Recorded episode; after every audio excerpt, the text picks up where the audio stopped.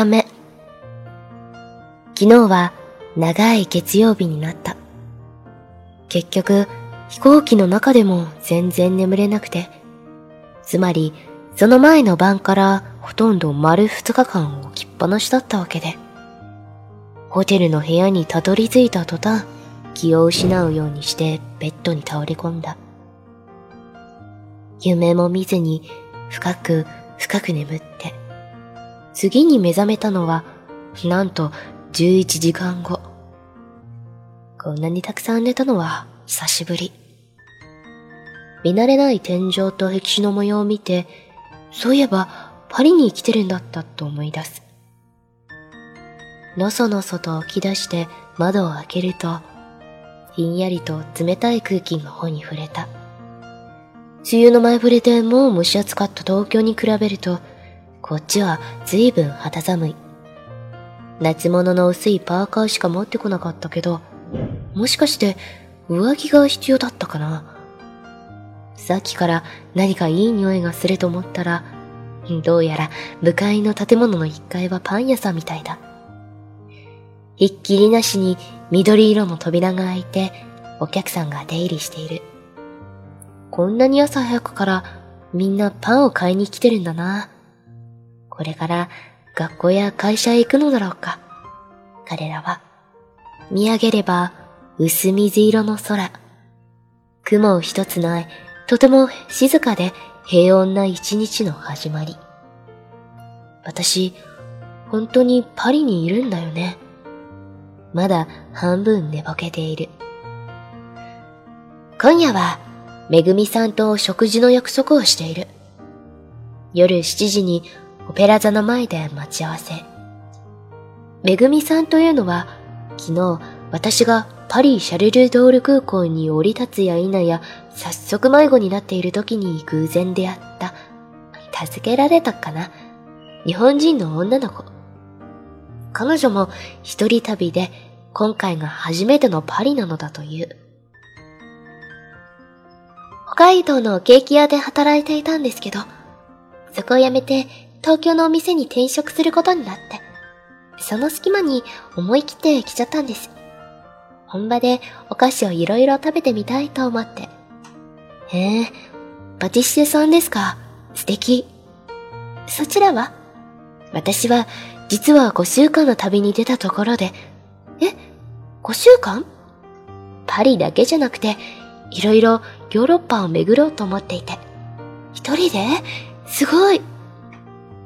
一人ぼっちの心細さを紛らわすように、お互い饒舌だった。小柄で、リスみたいにクスクスと笑う可愛らしい人。どちらからともなく、滞在中に一緒にご飯でも食べましょうかという話になり、連絡先を交換。初日からいきなり誰かと夕食を共にすることになるとは。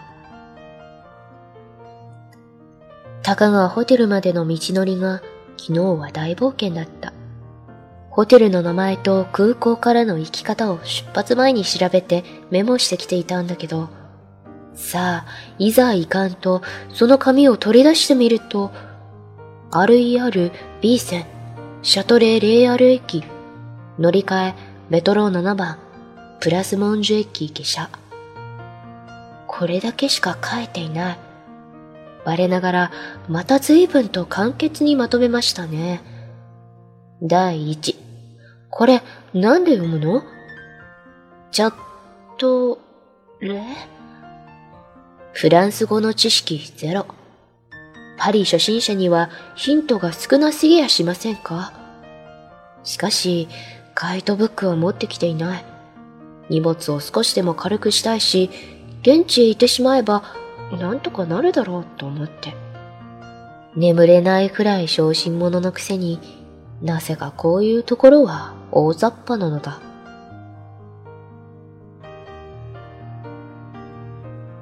とりあえず、インフォメーションカウンターでパリ市内の地図とメトロ路線図をゲット。あとは、この唯一の手がかりの短いメモを頼りに、一つ一つクリアしていくほかない。確か RER っていうのは急行の電車で揺れるパスで乗れたはずだけど、どうだったかな。駅員さんに尋ねたいけれど、窓口には長蛇の列。電車に遅れが出ているようで、イライラした大勢の客たちがターミナルに溢れ返っている。普段なら面倒になってタクシーに乗ってしまうところだけど、この旅の間は自分の足で歩き、なるべく電車で移動すると決めたのだ。最初から曲げるわけにはいかない。初めて訪れた国で、フランス語は一つもわからなくて、目的地も曖昧で、そんな私が無事ホテルを探し当てることができたのは、途中本当にたくさんの地元の人たちに助けてもらったからだった。フランス人は英語を使わないとか、観光客に冷たいとか、そんな噂を聞いたことがあったのに、イメージと全然違うんじゃないか。ほんのちょっと立ち止まって地図を見ているだけで、通りすがりの人が次々と道わかると声をかけてくれる。メトロでは大荷物を持って立っている私に男の子が席を譲ってくれた。スリが多いと言われる扉付近の位置に、おのぼりさん丸出しで立っているから、きっと心配してくれたのだろう。メトロの切符の買い方がわからなくて、自動券売機の前で立ち尽くしていると、黒人の美人のお姉さんが、大丈夫？カルネでいい？と、フランスなまりの可愛らしい英語でレクチャーしてくれた。困ったなぁと思った3秒後には、もう自動的に救い手が差し伸べられている。優しくされるたび、緊張している心がちょっとずつ柔らかくなっていった。パリって思ってた以上にすごくあったかいところなんじゃないかしら。それに、この部屋もとても狭いけど大きな窓があるから好き。揺れる白いカーテンもパン屋さんの匂いも。旅の滑り出しは好調。なんだか良い予感。今日は午後から街の中を特に目的もないままあちこち歩き回った。観光スポットじゃなくたって、ただ通りを歩いているだけで心が躍る。大好きな映画の中で何度も見た憧れの街がそのままここにあるんだもの。ヒールをコツコツ音立てて歩く美しい女性の後ろを歩いてたら、なんだかまるでスクリーンの向こう側の世界の住人になったみたいで、自然と背筋が伸びた。まあ、ウィンドウに映った自分の姿を見ると、一気に現実に引き戻されちゃうんだけど。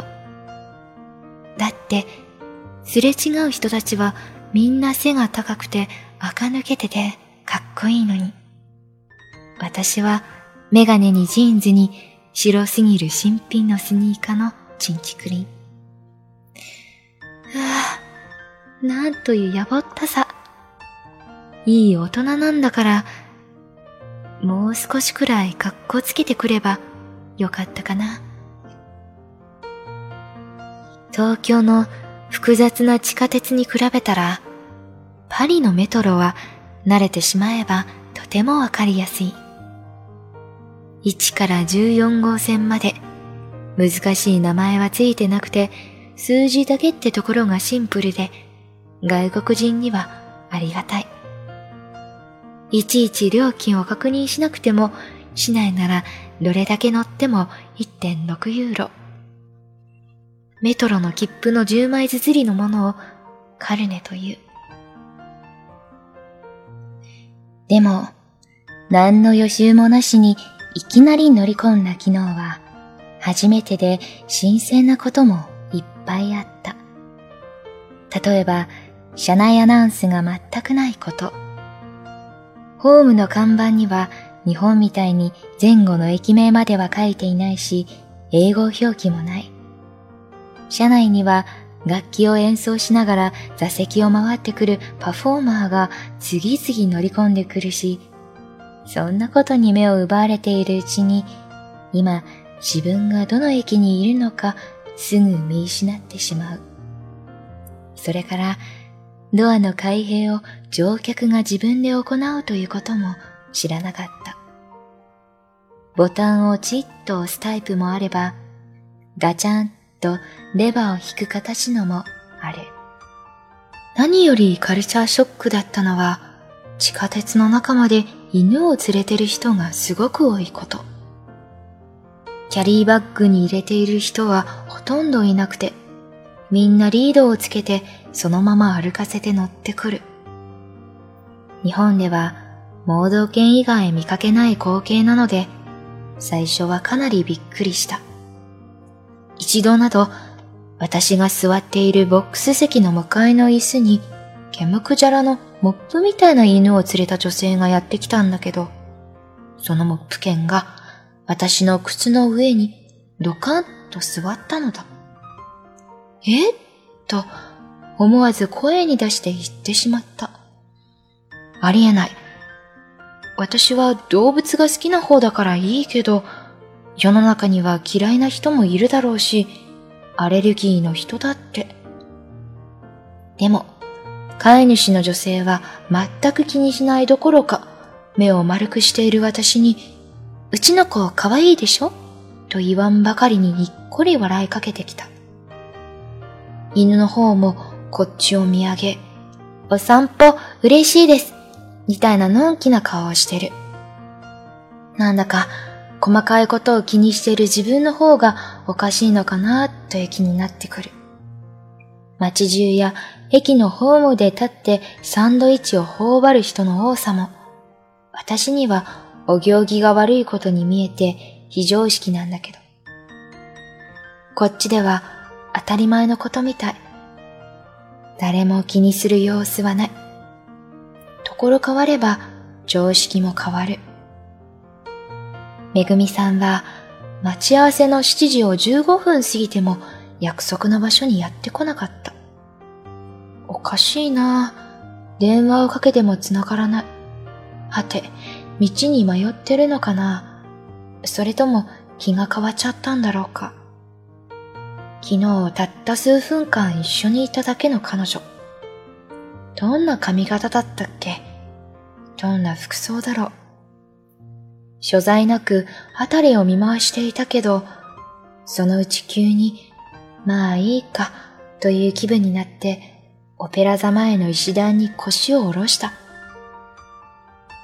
私の周りには他にもたくさんの人が誰かを待ちながら同じように石段に座ってる。相手が来て去っていく人、明らかにイライラしている人、約束があるか、約束があるのか、それとも何も予定がないのか、ひたすら本を読みふけっている人。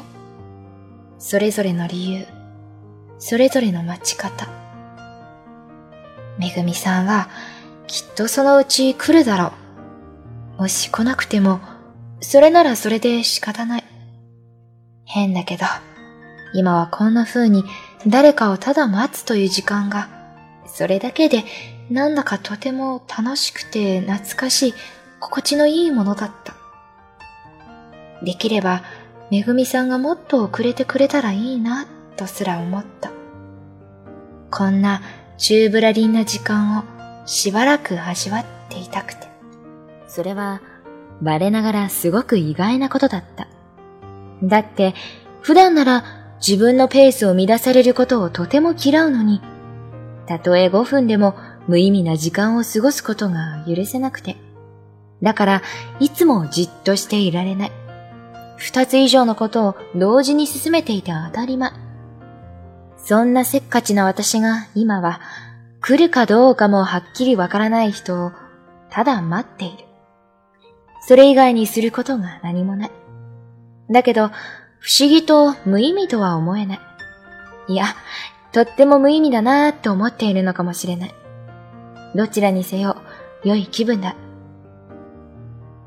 ごめんなさい。めぐみさんが来たのは、7時半を過ぎてからだった。キッチン用品とかを夢中で見て歩いてたら、いつの間にかすごく遠くまで行ってしまってたみたいで、電話もなぜか繋がらなくて。申し訳なさそうに息を切らせて説明する彼女、とっても愛らしいなぁと思った。全然、なんかぼーっとしてたら気持ちよかった。待っていた時間は、今こうして彼女が来てくれたことより、一層素敵なものになった。こっちのお菓子作りの道具って、すごく可愛いのがいっぱいあるんですよ。日本で買えるものもあるけど、こっちで買った方が断然安いんですよね。両手にたくさん袋を抱えてる。そっか。あさっての朝にはもう日本へ帰るんだもんね。まだ始まったばかりで先が長い私とは時間の捉え方が違う。私なんか今日ほとんどブラブラしてただけで何もしていないもの。カフェのテラス席で夕食を食べた。彼女は26歳。年よりも大人っぽく見えたのは、きっと日々自分の腕を磨くことに向き合ってきた職人さんというお仕事のせいだろう。マーヤさんは会社とかそんなに長くお休み取れたんですか？そうですね。まあ、なんていうか自由業なので、ある程度は融通が利くっていうか。この後、どこへ行くんですか？次は、あさっての朝、チェックへ行くことだけは決まってて、そこから先はノリで、最後はポルトガルまで。ポルトガル？って、どこ？そうだよね。私もこの前まで知らなかった。この先、こうして誰かとテーブルを共にすることが、あと何回ぐらいあるのだろう。夜の9時過ぎ、外がようやく暗くなり始めたのを見て席を立った。ヨーロッパは今、日がとても長い。気をつけて旅を続けてくださいね。帰国したらお店にケーキ買いに行くね。ルーブル美術館の前の広場で一緒に写真を撮って、お互い反対方面行きのメトロに乗るため、向かいのホームで手を振り合い別れた。うん。良い夜だった。めぐみさんがいてくれたおかげで、長い長い一人きりの旅が緩やかにそーっと始まって、寂しさを感じずに済んだ。彼女のこれから始まる新生活が素敵なものでありますように、と心から思った。夜のメトロは人が少なくて、ちょっぴり表情が違う。しっかり気を抜かないでホテルまで帰らなくちゃって思っていたら、どうも見覚えのない駅名が続く。慌てて路線図を確認すると、どうやら逆方面に間違えて乗っているらしい。うわぁ、ってことは、めぐみさんも？悪いことをしてしまったな。昨日からたった2日間の間に、私ったら一体何回道や路線を間違えているかわからない。こんなに注意深くしているつもりなのに、ほんと方向音痴なんだよな。先が思いやられる。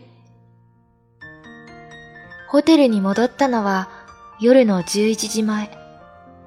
この旅のルールその2、暗くなってからは一人で外を出歩かないをいきなり破った。反省。これが最初で最後。